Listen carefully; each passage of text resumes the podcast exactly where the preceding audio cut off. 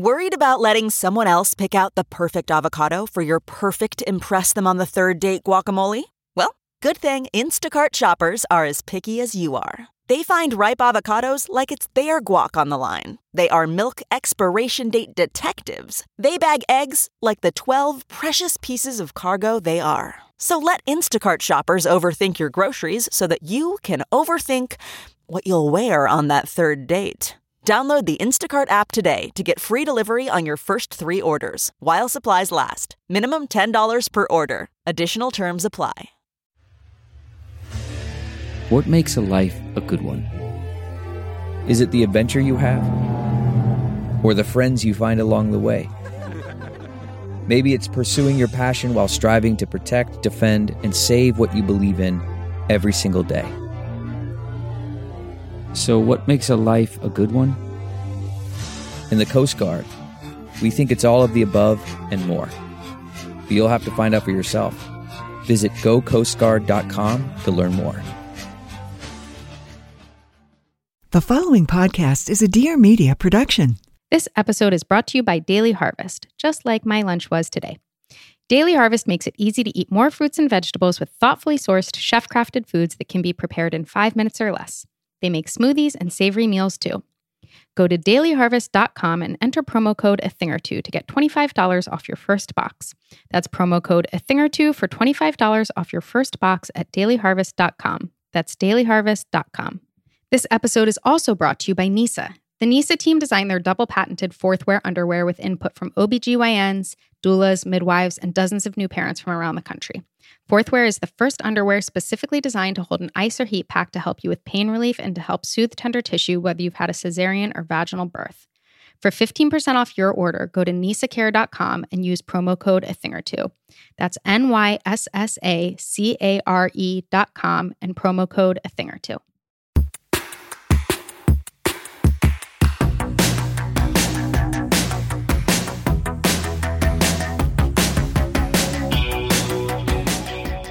Welcome to A Thing or Two, a deep dive into stuff we think more people should know about. I'm Claire Mazer. And I'm Erica Cerullo. You might know us as the co founders of Of a Kind, the co authors of Work Wife. We're just two women who feel so strongly about their relationship that they own the domain claireanderica.com. Related, head there and sign up for our newsletter, find episode notes, get discount codes, everything. And leave us a voicemail at 833 632 5463. They are the highlights of our week, and we are going to play one at the end of this episode. Wow. Wow, wow, wow. I can't I can't wait to figure out which one we pick. Me too. Oh my gosh. So listen, it's one of the things that I w- wanted to talk about that we honestly have not really talked about that Yeah. much between the two of us is how we work now. Yeah, yeah, yeah, Like yeah. we've we really fallen into haven't this. Like we've fallen into learned something from this I think so too. Like I feel like this might be like sitting in on a therapy episode for our listeners. Yeah. Like we're going to maybe figure some stuff out because we have fallen into habits and I think we're sort of aware of each other's expectations and habits and schedules and like Like for the most part, yeah. like we still haven't articulated it. right, we haven't been like here's what I do and here's what I do and do not expect of you to do in ter- in kind. Um, so for context, we are working together on all of the projects that we are working on right now. They amount to the better part of a full-time job, but not a full-time job. Is that fair?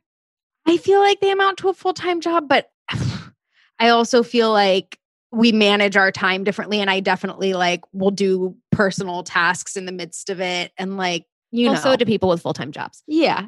Yeah, you're Okay, right. We we they take am- Friday afternoons off. More yes, or less. we tend to take Friday Yeah. afternoons Yeah. off. Uh, Well, and they're not the kind of full-time jobs that we had had previously. Um, No. th- this is not we're not working 80 hour weeks or attempting to even Oh, work, definitely like 60 hour weeks or something like that Yeah, you're I would say you're right. It's like close to a full-time job, but it's maybe like 80 to 90%.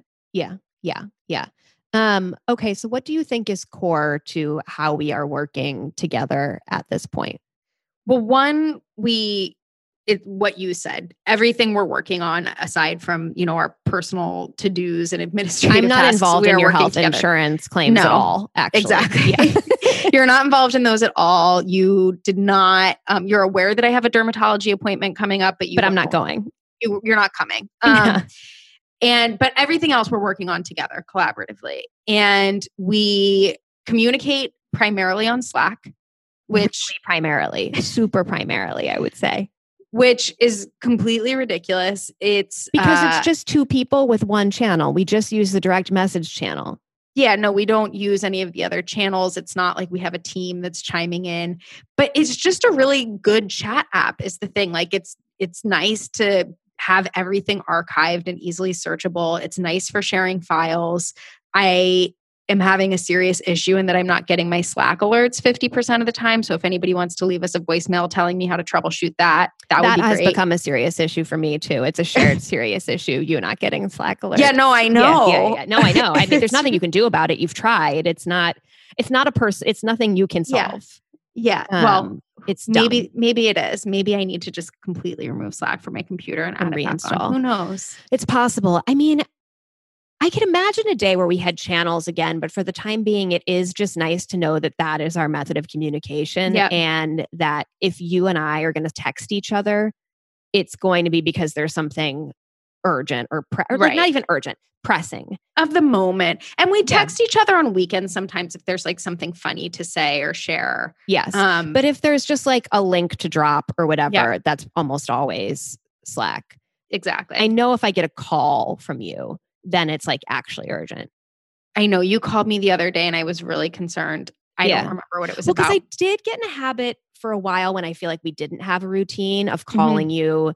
Maybe this was for like a week or two of calling you in the mornings to be like, okay, so what's happening? I really liked that. And I don't know, I'm not saying we should restart it because I don't know what why we would, but in the first couple weeks of quarantine when everything just felt so insane, it was so nice to just have this call that yeah, neither of us we didn't formalize it, but we would just kind of call each other and be like, what do you have going on today? What what's your what are you working on? Like, yeah, Yeah. yeah are you going to leave the house? are you, you know, those sorts of things.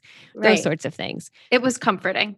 we also continue to have full visibility into each other's calendars. Um, Mm-hmm. And we both put things like grocery shopping on the calendar, which right now makes sense because it is an, a large activity that one must carve out time for. takes so long. And in some ways, because we have the rest of our days tend to be sort of open, it's helpful to be like, okay, she's not going to be available then. Yeah, it's useful for sure. The other thing that's on there is we have a lot of calls, obviously, in Zoom meetings and things like that. We also have a weekly check in with each other that we do on Mondays. In the afternoons, we like decide the time the day of We know loosely that it's going to happen. something that I we've been doing is saying like, okay, we're going to work on this particular project or brainstorm this particular project and put that on the calendar Yeah. as well. Yeah. We've always had regular, no, we have for a long time had regular check ins with regular agendas, and we continue to keep that format, although the agenda itself, of course, has changed. And we started adding sections at the top of our agenda that is that are what's happening next week, what's happening next month, and what's happening next quarter. And obviously, the last question of what's happening next quarter is like such nonsense right now. Who knows? I also wonder if it's this way for everybody or if it's specific to sort of the types of projects we're working on right now. But because of quarantine, we're just scheduled so much less far out than we normally are. And, you know, it, we're just less busy because we're we're not running around places and certain projects that we would have been working on aren't happening which is not to say you know we're not busy but we're not busy in the same way. And so there are times where we look at the week ahead and it's like i don't really know what's happening next week but inevitably that week will get scheduled out over the course of the coming days Yeah, I am curious how other people are feeling about this. Email Yeah. us at podcasts at claireanderica.com or leave us a voice memo. I mean, it feels like it's rooted, at least for us, just into the general uncertainty about what the future holds. Yeah. That Yep. no one's making plans for two weeks from now because what is two weeks from now? yeah Yeah, it's interesting for sure. I love knowing that we have a regular meeting on the calendar and it urges me to not put certain things in Slack or to even not put them on my to do list. And I just drop them in our agenda document and then have gotten to the habit of bolding things that I know that I want to bring up next time we talk. yep And then the other thing that I like that we've gotten to the habit of, which I think we took from, or I think is a habit that I picked up from making ideas happen, um, Mhm. which is a book that we both loved, that we end the meeting by going through the action items that we both took away from the meeting of like, okay, Mhm. I'm going to follow up with this person. I'm going to get that document started. I'm going to reach out to, you know, about this thing. You're going to Yep. email this person. You're going to do this. You're going to follow up on that. it's also helpful because while we still have really clear division of roles and labor, it's slightly less clear than it was when we were running Yes. of a kind. Like there are certain, we, there's a little bit more blurring, and it's helpful to just be like, wait, which one of us is doing that? Let's be clear on it.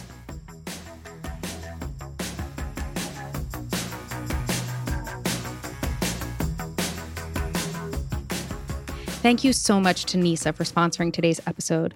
This is a product and a team that I have been following really closely since even before they launched. They launched not all that long after I gave birth to Cameron, and it was a time when I was particularly consumed with this discovery that I had made that there was just a total lack of products and services on the market for postpartum parents. It's something that I can go on about at great length because it's so infuriating. Despite having read plenty about it, I was completely mentally unprepared for what recovery from childbirth actually entailed in my case. And obviously, it's different for everybody, but I had the worst pain I'd ever felt a total lack of mobility, incontinence, and so much stuff in between all of that. I'm going to try to keep myself from going off on a rant about this, which I can do very easily, but I just, I will make the point that if men regularly experienced this, the market would be totally flooded with products and solutions, most of which would be covered by health insurance. Anyway, this is why I'm so grateful to Nyssa for dedicating their company to women's well being. And their first product is one that I honestly can't believe hasn't existed before now. The Nyssa team designed their double patented fourthwear underwear with input from OBGYNs, doulas, midwives, and dozens of new parents from around the country. Fourthwear is the first underwear specifically designed to hold an ice or heat pack and to help with pain relief and help soothe tender tissue, whether you've had a cesarean or vaginal birth. Fourthwear features an opening in the front, which essentially allows you to place an ice pack directly inside the garment itself. The pack can go right up against a C section incision site and be held comfortably in place by the strong, supple fabric, or slid down into the specially widened gusset. Fourthwear is sustainably made from post consumer recyclables and is designed to change with your body as it adjusts to no longer being pregnant. Nyssa believes that we don't have to sacrifice our bodies to have babies and that it's time to take control of postpartum recovery. New parents need empathetically designed products that help them feel comforted and cared for as they transition into a new phase of parenthood. For 15% off your order, go to nyssacare.com and use promo code a thing or two. That's nyssacare.com, N Y S S A C A R E.com, and promo code a thing or two. One more time, it's N-Y-S-S-A care.com, promo code a thing or two.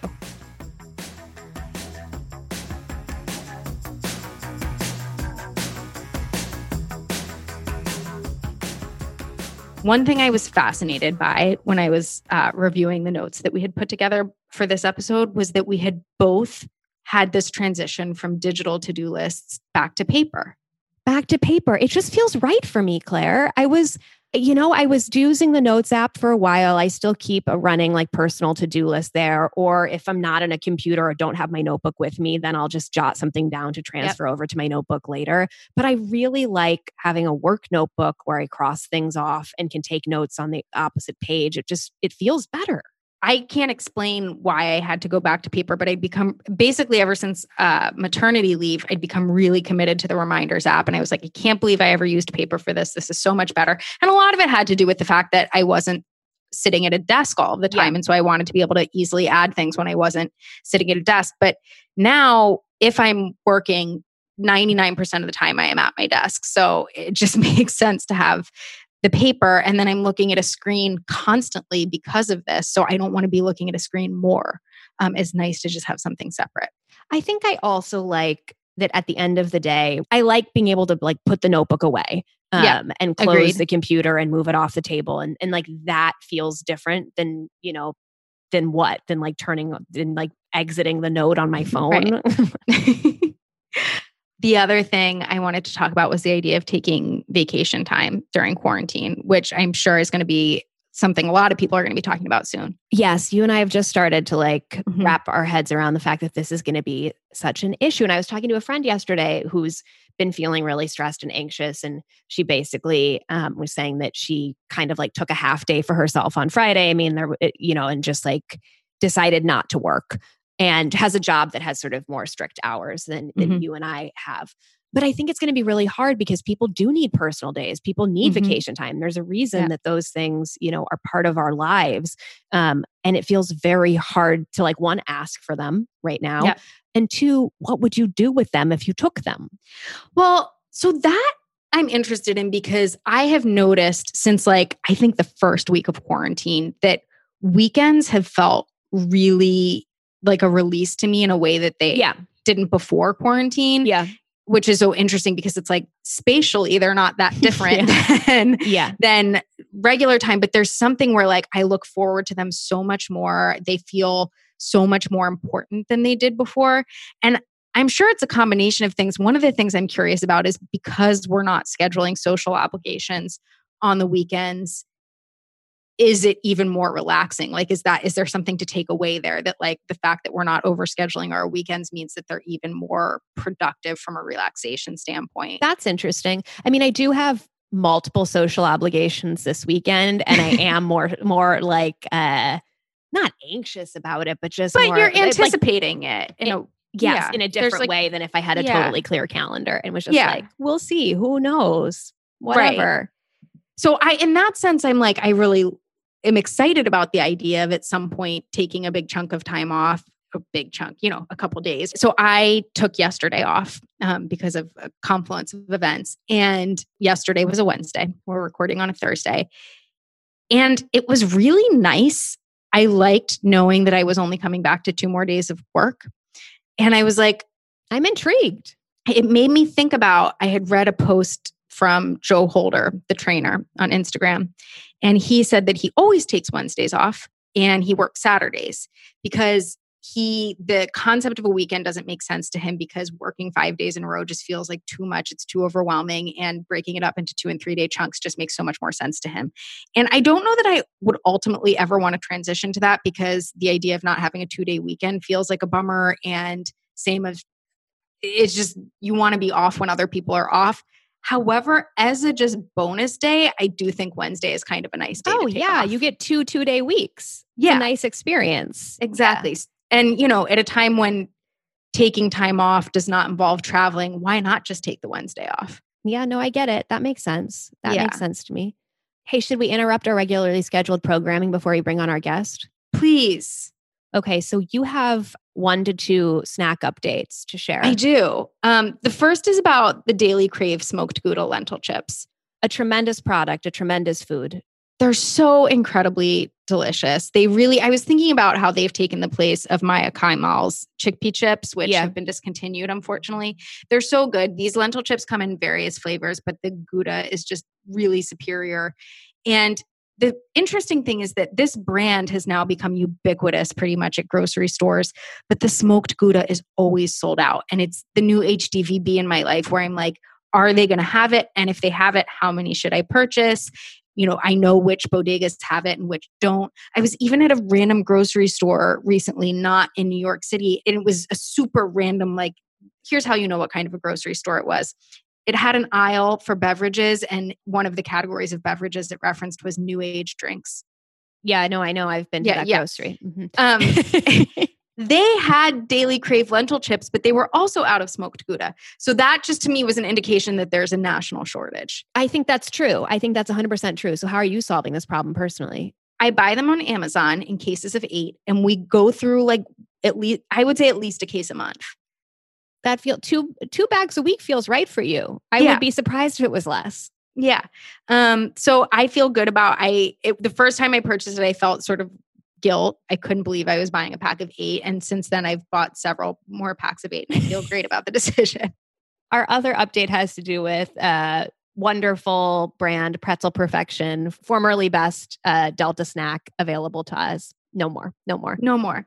Um, they've really stepped it up in this time of global pandemic, and they have been donating their perfect pretzel party mix to school districts and food banks um, to help feed kids who aren't getting uh, free lunches at school now. And if you read their Instagram about it, they it's a really just inspiring story of the founder like going and negotiating a good rate with Penske trucks and then with another shipping and logistics company and just really like doing the work and figuring out how do we get buttloads of pretzel perfection to the people who need it. And, Um, so and everybody needs it, but these people especially. that's right. Made me very happy. Okay, now should we bring on our guest? Please let's bring on our guest. We're bringing on John Jannuzzi, who has a new book out called How to Wear Socks, which is something that is more complicated than you might know. And he is also just a man of many, many creative pursuits, many of them long term, like decade long creative pursuits. And we want to get into that with him.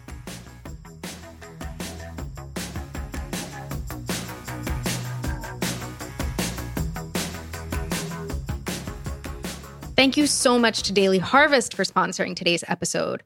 Daily Harvest has been, I would say, a VIP in terms of my quarantine eating program. At this stage in things, I feel like I've come to terms with the fact that somewhere between 80 to 90% of my dinners I will have cooked myself. The thing that I have not and cannot come to terms with is the idea of cooking or even so much as like preparing lunch anything that really has more than like two steps to it for lunchtime just feels like, wow, I can't believe I'm interrupting my day to do this, which is why I am so thrilled to have these daily harvest bowls in my freezer. You literally just dump them, they come in these cups, you dump them into a bowl. You don't have to add anything. You can add stuff if you want to, but you just then put it in your microwave and zap it. Or, you know, you can heat it on the stove top if you want. Erica very often will add a fried egg on top. Sometimes I add avocado. They also make smoothies, which are equally as easy. You just dump them in your blender, you add liquid. I oftentimes add almonds to bulk them up a little bit. They make a really good product. And I think, especially now when we're all just spending so much time thinking about and preparing food, it is so nice to just not have to think about it and to barely have to prepare it. Daily Harvest works directly with farms to harvest organic fruits and vegetables at their peak, and then they freeze them within 24 hours to lock in their nutrients. They just make it so much easier to eat more fruits and vegetables. Everything stays fresh until you're ready to enjoy it. They have more than 65 different options like smoothies, hearty soups, harvest bowls, and overnight oats. And they all take just one step to prepare. So go to dailyharvest.com and enter promo code a thing or two to get $25 off your first box. That's promo code a thing or two for $25 off your first box at dailyharvest.com. That's dailyharvest.com.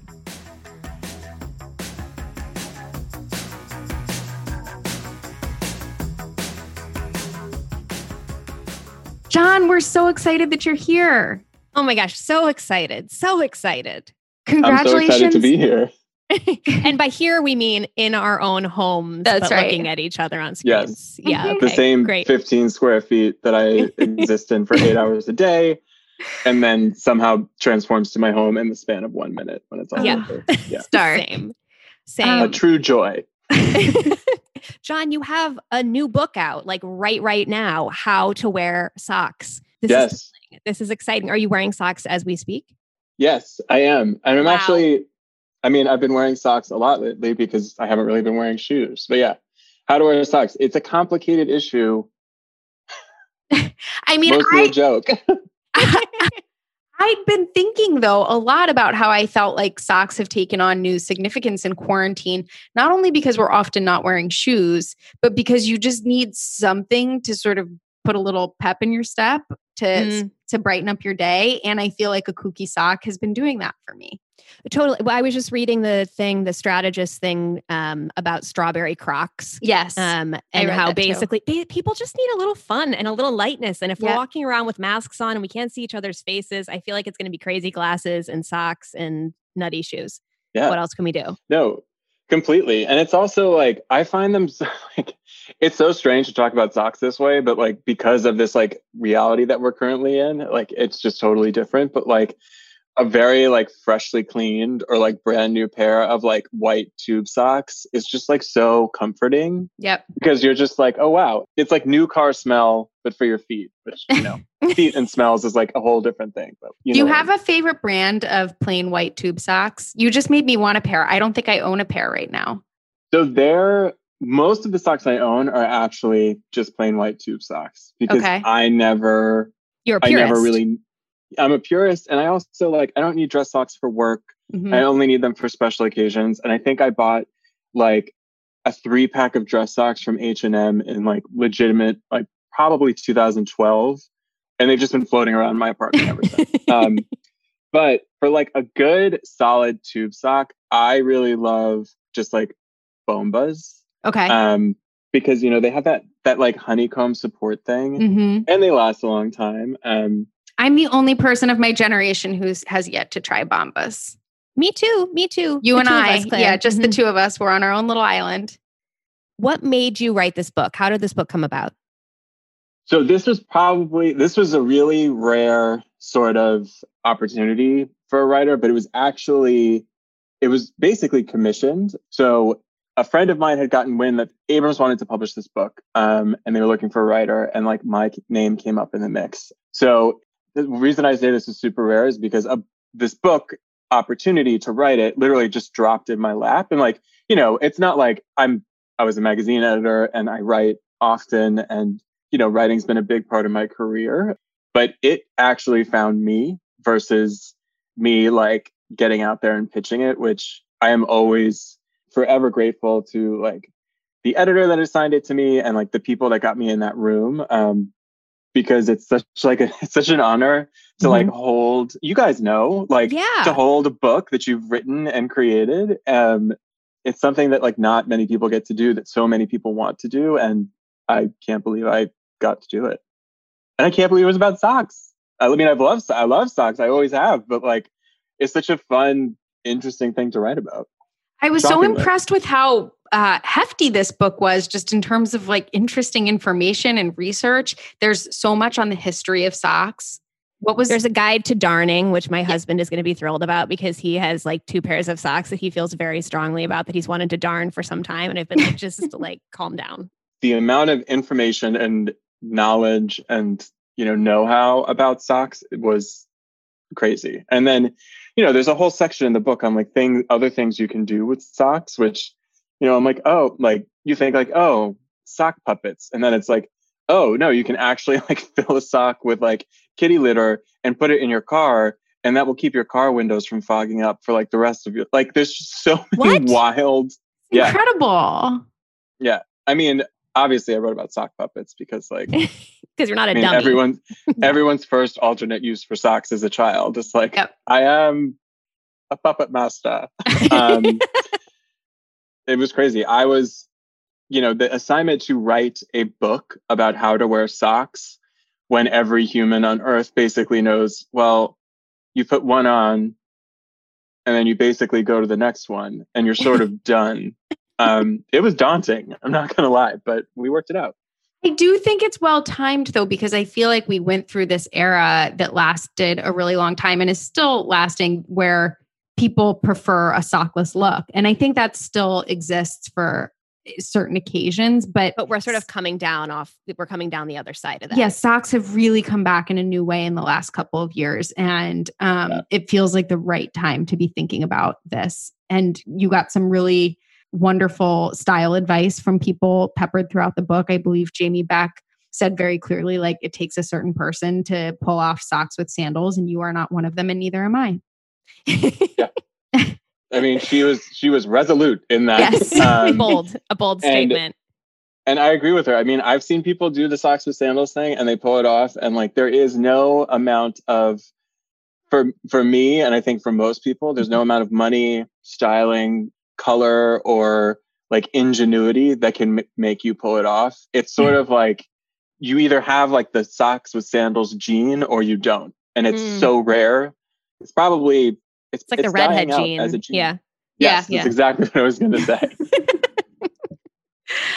you know, in the book, there's a chapter on famous socks, and you know, I don't think most people spend their time thinking about what are what are the famous socks of the world. Mhm. but you know, Dorothy from The Wizard of Oz, she had those like you Yep. know pale blue um, socks with the ruby slippers, and obviously that's like a timeless sort of you know a moment in like cinema history and style. But um, you know, I think that is definitely coming back. I feel like also too, if you watch like three minutes of a Gossip Girl episode, you're probably going to see that like a hundred times. Yeah. Yeah. Yeah. Absolutely. The other really I- iconic sock moment that you called out that took me a beat, but then I was like, oh, this is so genius is Red Hot Chili Peppers with Flea and his single sock. Yes, yes, and Which is an was a lot alternate of- use. Yeah, it is. It is. as we were talking about alternate uses earlier, I'm like, eh, like I'm pretty sure some other people are thinking of the alternate use that's inevitably going to come up on this call. Yeah. Um, but it was really interesting doing that because as I was thinking of these, you know, world-renowned kind of socks, Red Hot Chili Peppers immediately came to mind because, like, you know, that was happening when I was like a, a child of well, some. it, it's an age where it's age. particularly scandalous and you're never going to forget it. Like it's the type of thing where if you consume that content, that image as an adult, when you're used to more adult content, it's not going to have the same lasting impression as it will when you're Right. 10 or whatever. And it's a really big deal. yeah well and we it's a really big we there was a lot of debate about how we were going to how and if we were going to have that illustrated in the book Mm. and yeah it was the most heated debate about socks a single sock that i've ever gotten into in my life um so you know but you know it was a big cultural shift and i think Yeah. like again it's so funny to think that socks have had such an effect on pop culture in like so many ways It's true. It's totally true.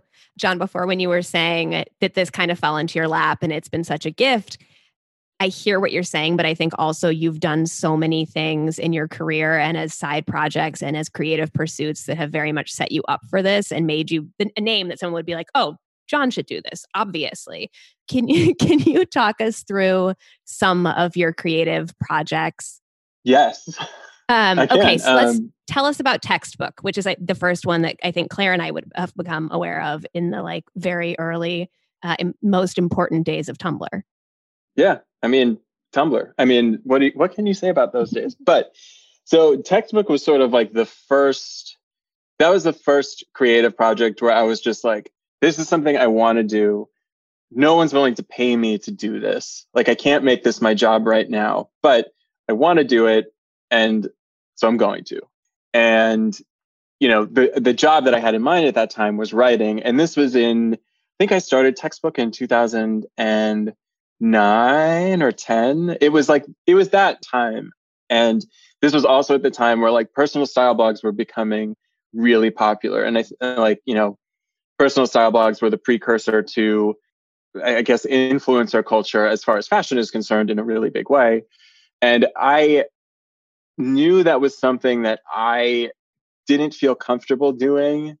And it just didn't make sense for me. So I was like, okay, that's not something I can crack into, but I want to write about style and fashion. And then, then I kind of had this idea that had just been marinating. That was like, what if I could write about like what a character or a person from history or literature or film would wear like today? Like if you saw them walking down the street. And it was a really fun thing to think about because, you know, when you read a book or even if someone's telling you a story or you're like learning about history, you form these images of these people in your head. And though I love movies forever and watch movies more than any other, more than I consume any other type of like media, it always kind of shatters the vision.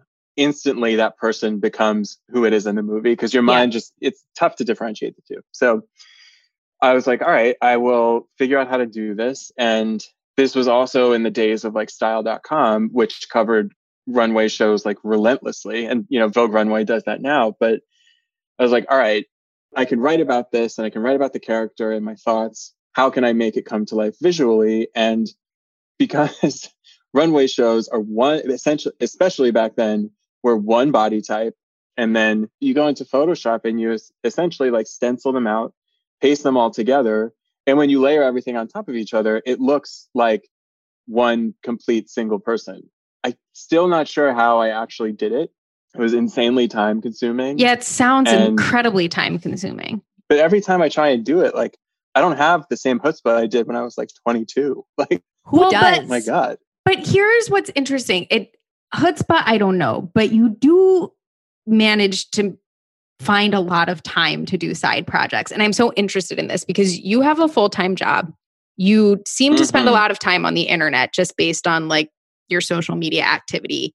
How are you finding time to do all of these side projects that you do? So to list them off, you your like primary one right now is Jannuzzi's cookies, and one probably a lot of people know you through where you're selling batches of cookies, homemade every week that you make Every at your week. house Yeah. you're Okay. doing you're doing dance compilations um where that Oh, are yeah. you're you forgot Um, you have you forgot that that's one of your creative pursuits. I know. I actually started working on a new one this morning. I was like, I oh, saw. yeah. you have an occasional newsletter called Janews you can use. Um, you Oh, claim yeah. you claim not to be behind have been behind Conde Elevator. However, it's not surprising that people thought it was you because again, who has the time except you? and you were working at Condé Nast during that period of time. Right. And that was Um, at the height of my like snark tweeting. right. Exactly. So how are you finding the time to do these things? Or I mean, whatever, we could all find the time, right? Like how are you thinking about managing your time and carving out the time to do these things? You know, it's really hard because I have the type of personality it's where like I love doing all of these things and I am so unwilling to give any of them up. Mhm. But obviously the more you do, the less you can accomplish, if that makes sense. Yeah. Um so I I do keep very weird hours. You know, this is somewhat changed with like the lockdown and everything, but you know, normally I'm I wake up at like 4:30 in the morning and I spend like an hour, you know, getting ready for the day or like starting creative projects and then at 5:30 I would go to the gym and like work out for a while. And then I would have this block of time when I would get home from the gym between when I had to get ready for my job. And that like hour and a half or 2 hours was always like that's my creative project time. Like this is when, you know, I'm not checking work email and I can focus on whatever I want to focus on and sometimes that was like uh, we need to like rethink packaging for the cookies or like i don't like the way the boxes are being done and like i need to create a new recipe um, and then sometimes that would be like i really want to do this dance compilation which like for anyone listening who hasn't seen them it's basically you know cuts of different dance scenes from movies to like a really popular song and i you know i they so those good. are also thank you very much i mean they are painstaking but i've been doing that kind of like film editing since i was like in college just like for fun like i'd always do it for like friends birthdays with like photos and stuff and then it just became this thing and then sometimes that hour and a half or two hours in the morning i would be like so toasted that i would just toasted from being tired not like Yeah. i was drunk um i would i'll just sit and look at reddit or tiktok for two Yeah. hours and it's like i get a lot of fulfillment out of that time to focus on whatever i want to focus on. Um i'm also really fortunate in that like it's just me and alex here in our apartment and she's she sleeps you know later than i do so that time is always basically just me. And that's when i get a lot of that done.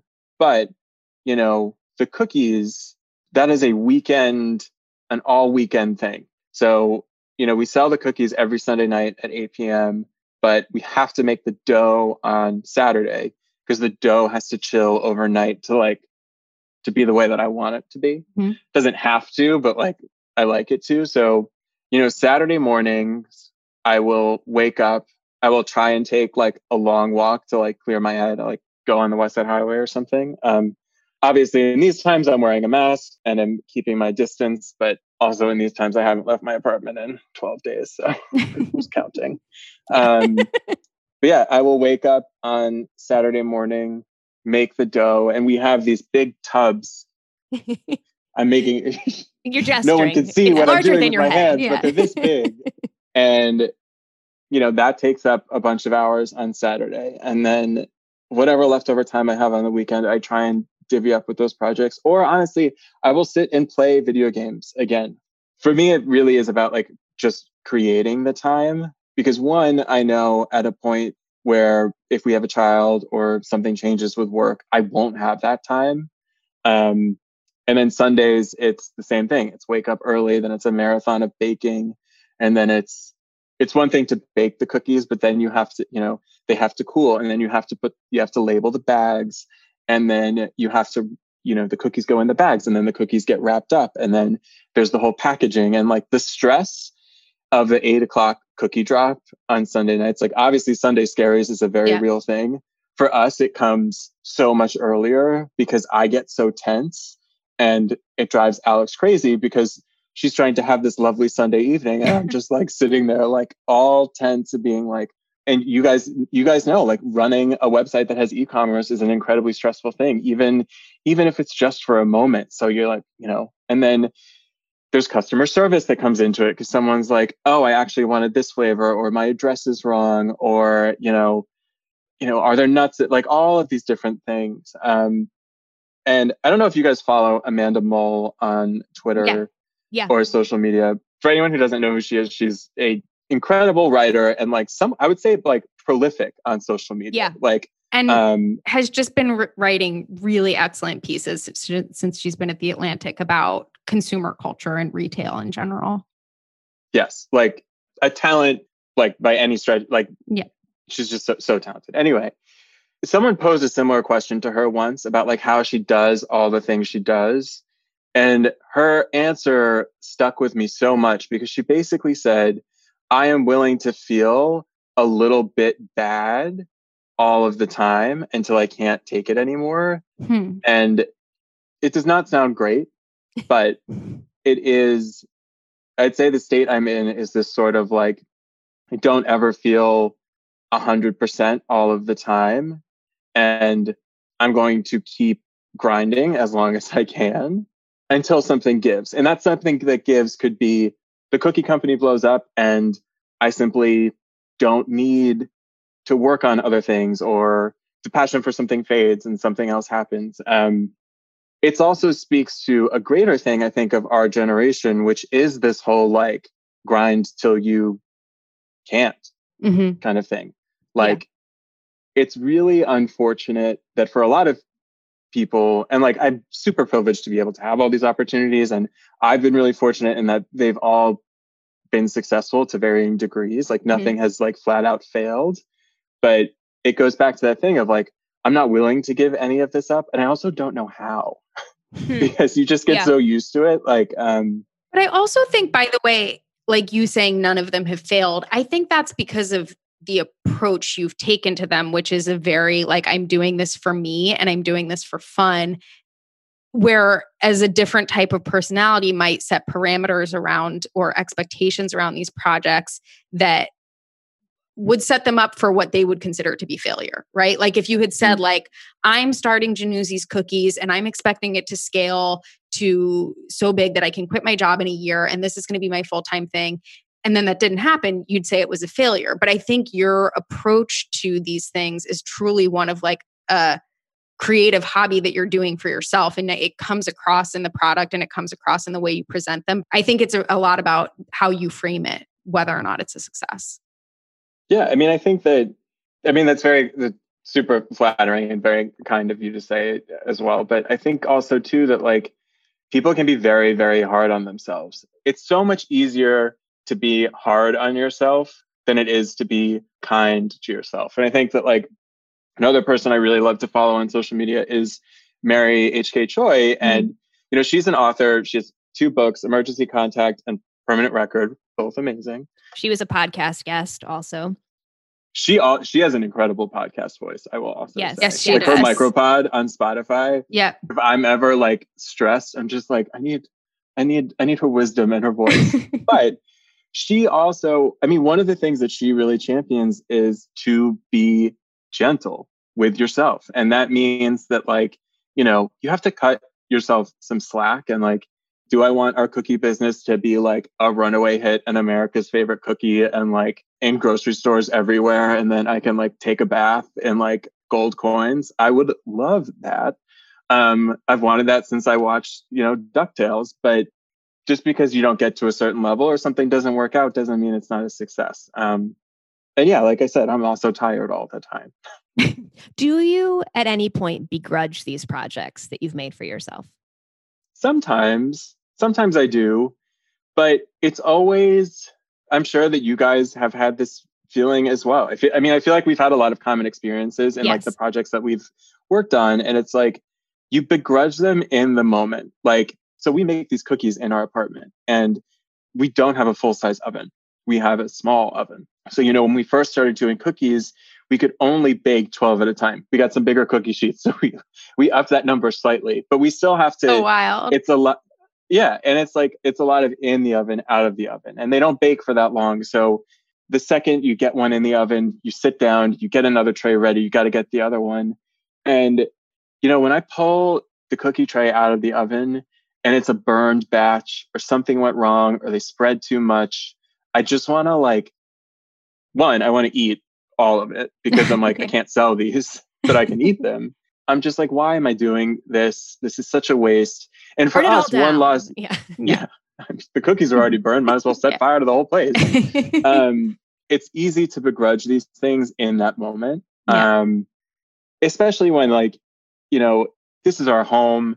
It's become so many different things over the past few years. And those moments suck. And you're like, why am I doing this? Why can't I just have a single job and survive? Which is a greater conversation I can't get into right now about the economy and like the cost of living. But after that, and after I've probably had like a drink and, you know, the cookies sell out or someone messages me about like how much they enjoyed them. Like we got this incredible message from this guy yesterday who like he was having a really bad couple of months and like he promised himself he was going to get the cookies when he turned things around and he did turn things around for himself. And it was just like the cookies were this punctuation of that moment in his life. And it was truly like you know we're in here like flying around throwing burned cookies at each other. We're screaming at each other. I don't like the way the boxes look. But this guy is you know we can create that moment for him and he feels close enough with us to share it Yeah. that's like the begrudging goes away instantly So, how do you decide something's ready to share publicly? i think all right so for this for this question one of the things that i get so apprehensive about sharing publicly are those dance compilation videos so Mhm. i mean i think that when it's at a point where i can watch it and be like really excited about it or if it's a cookie if i eat it and i like the flavor like all of these things like if i feel personally satisfied with it then i think it's in a good place. And then i will have alex and for everyone listening alex is my girlfriend. We've been together for like since like the dawn of time. Um not really like four years it's fine. But, the um, duration of high school. That's a long time. yeah, it is. It's a formative it's a formative chunk of time. It, it it is for sure. my god has it been formative? Sorry. Um then i will you know she'll she'll take a look at something and she has zero problem being a critic which you know one thing that i really admire about you know her and i really respect she also knows that if she criticizes anything i do i will immediately just be like well you're wrong um, but you know and then i will watch it again and be like oh you know what? I she's see right. what she's like talking about. Yeah. Yeah the last time we did um a dance compilation thing she watched the end and she was like that's not it. That's not the right ending. And i was like what are you talking about? This is the perfect ending. And she was like no it's not. And then she went to run an errand or something and i was just sitting here at my computer stewing it's just like being like no this is it. It's right. And then you know she was completely right and you know i found the other footage. So alex generally looks at everything that i do or create before it goes public. Not saying that she's the only person who i trust with that like i always ask other people. Um, i also am intensely paranoid about reactions only because sometimes i've seen extremely averse reactions to things that i've written or done or said and also because now there's a very real possibility that something you say or do can go massively viral and Yep. you know it can be anything from like an inside joke with a friend that makes zero sense and is wildly offensive out of context to like a truly problematic statement or opinion and you know that is something i'm i always want to make sure that one i'm not i'm coming from a place that's supportive of as many people as i can be and like that's generally not a problem for me because i make cookies and dance music videos sometimes um and But listen, I think what we've seen recently is that neither of those things are immune to interpretation or people interpreting them in offensive ways. Yeah. So, yeah, I think you're right to be thinking about it in that way. The one last question I had for you, John, is for someone who has something that's kind of like been brewing for a while, but they've been, I don't know, like trepidatious about jumping in. What advice do you have on just like going for something and like putting yourself out there? So it's really it's really hard. If you're satisfied with something and you think it's up to your standards, chances are it's up to other people's standards because no one holds themselves to a higher standard than themselves. Love that. John, thank you so much for for coming on. We are so excited about all of your Such projects. fans over here. Thank you fans. guys. This was so much Oh fun. What's the best place for people to find you on the internet? Oh, uh, You're like, I'm so many places. I would say the most common place you'll find me is probably Twitter. Um, and then after that, it's Instagram. And you're John Jannuzzi on both platforms. Yes, Two N's, two Z's. Two N's and two Z's. Um, all right. That's the show. Hi there. My name is Caitlin, and I love love your podcast. I listen to it pretty religiously for many years. um, and I've always wanted to call and leave you a voicemail, and so I'm leaving you a voicemail now. And I just listened to your egg episode, and I also am a avid egg consumer. And my newest favorite favorite thing in the whole world is the perfect um, boiled egg, which was um, Jake uh, Kenji Lopez Alt's first recipe when he jo- joined New York Times Cooking recently, and it's a method of steaming eggs where you just use about an inch, inch and a half of water, depending on how many eggs, and they peel like a dream. It is like life changing, and I highly recommend it. And yeah, keep on making episodes for us. Thanks. Bye. This has been a production of Dear Media.